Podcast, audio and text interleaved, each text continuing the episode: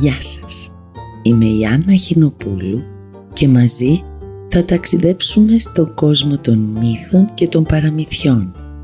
Θα κάνουμε ταξίδια στη φαντασία μέσα από ήρωες που διδάσκουν, καθοδηγούν, εμπνέουν, ενδυναμώνουν, διασκεδάζουν μικρούς και μεγάλους. Καλώς ορίσατε λοιπόν στο «Μια φορά και μια ιστορία». Ο Δίας και η Μαϊμού Παιδιά μου, θα σας πω σήμερα έναν μύθο του Εσώπου για τον Δία και μία Μαϊμού. Είμαι σίγουρη πως ξέρετε ποιος ήταν ο Δίας που ζούσε ο βασιλιάς των θεών επάνω στον Όλυμπο μαζί με όλους τους υπόλοιπους θεούς. Αυτός ο Δίας λοιπόν, όχι όχι, δεν θα σας πω τίποτα άλλο. Είστε έτοιμοι να ακούσουμε το μύθο; Καθόμαστε λοιπόν αναπαυτικά και ο μύθος μας ξεκινάει. Ο Δίας κάλεσε πάνω στον Όλυμπο στο παλάτι του όλα τα ζώα του κόσμου. Όταν μαζεύτηκαν όλα, τους είπε, τους είπε πως θα ήθελε να δώσει ένα σπουδαίο βραβείο παιδιά στο πιο όμορφο μωρό και όρισε την ημέρα που θα γινόταν ο διαγωνισμός. Παιδιά, γυρίζοντας τις φωλιές τους, όλα τα ζώα περιποιήθηκαν τα μωράκια τους, τα έπλυναν, τα χτένισαν, τους έβαλαν αρώματα και τα συμβούλεψαν να προσέχουν. Δεν έπρεπε να χτυπήσουν και να έχουν πληγές. Δεν έπρεπε να παίξουν με τις λάσπες, ούτε να κυλιστούν στο γρασίδι. Την άλλη μέρα λοιπόν τα ζώα ανέβηκαν στον Όλυμπο για το διαγωνισμό. Ο Δίας τους είπε να βάλουν τα μωρά τους στη σειρά και οι γονείς να σταθούν από πίσω. Ύστερα κατέβηκε από το θρόνο του και πλησίασε τα ζώα. Τα μωρά ήταν πανέμορφα. Ο Δίας, παιδιά, ήταν πάρα πολύ ευχαριστημένος. Όλο χαμογελούσε και έπαιζε μαζί τους. Τι να σας πω παιδιά μου.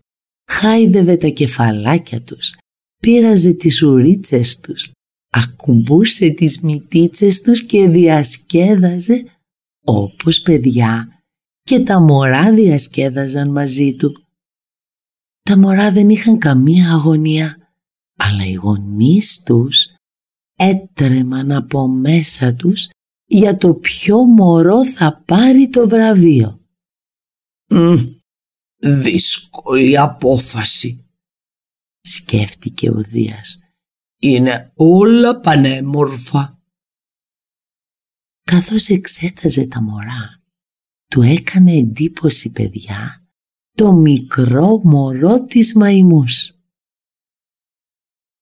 σταμάτησε μπροστά του και χάιδεψε το φαλακρό κεφαλάκι του, πήραξε την πλακουτσωτή μητούλα και είπε στη μαϊμού που σχεδόν χοροπηδούσε από την αγωνία της «Γιατί, γιατί παιδιά μου, πολύ το ήθελε το βραβείο για το μωρό της».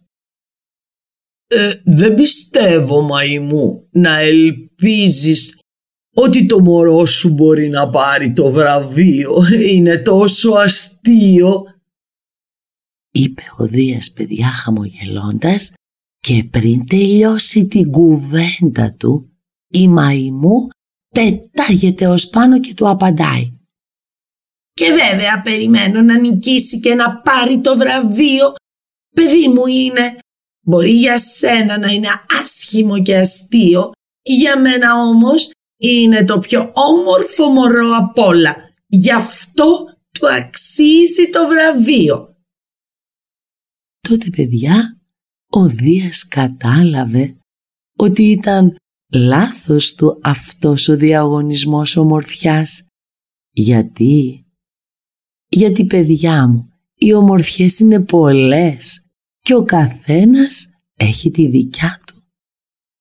Και τότε λοιπόν γύρισε και τους είπε Αγαπημένα μου ζώα, δεν θα δώσω κανένα βραβείο τελικά.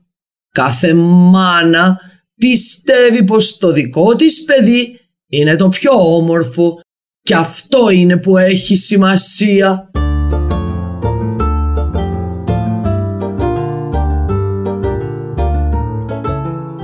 Καταλάβατε παιδιά μου τι μας λέει αυτός ο μύθος; Αυτός ο μύθος παιδιά μου που είμαι σίγουρη ότι έχετε καταλάβει θέλει να μας πει ότι αυτό που είναι όμορφο για κάποιον δεν σημαίνει ότι είναι όμορφο και για τους άλλους.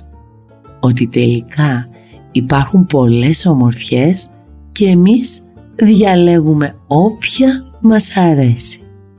Αλλά πάνω απ' όλα θέλει να μας πει παιδιά μου ότι κάθε μανούλα το δικό της το μωράκι το βλέπει και πιστεύει ότι είναι το πιο όμορφο στον κόσμο. Και η αλήθεια είναι παιδιά μου ότι όλα τα μωρά είναι πανέμορφα.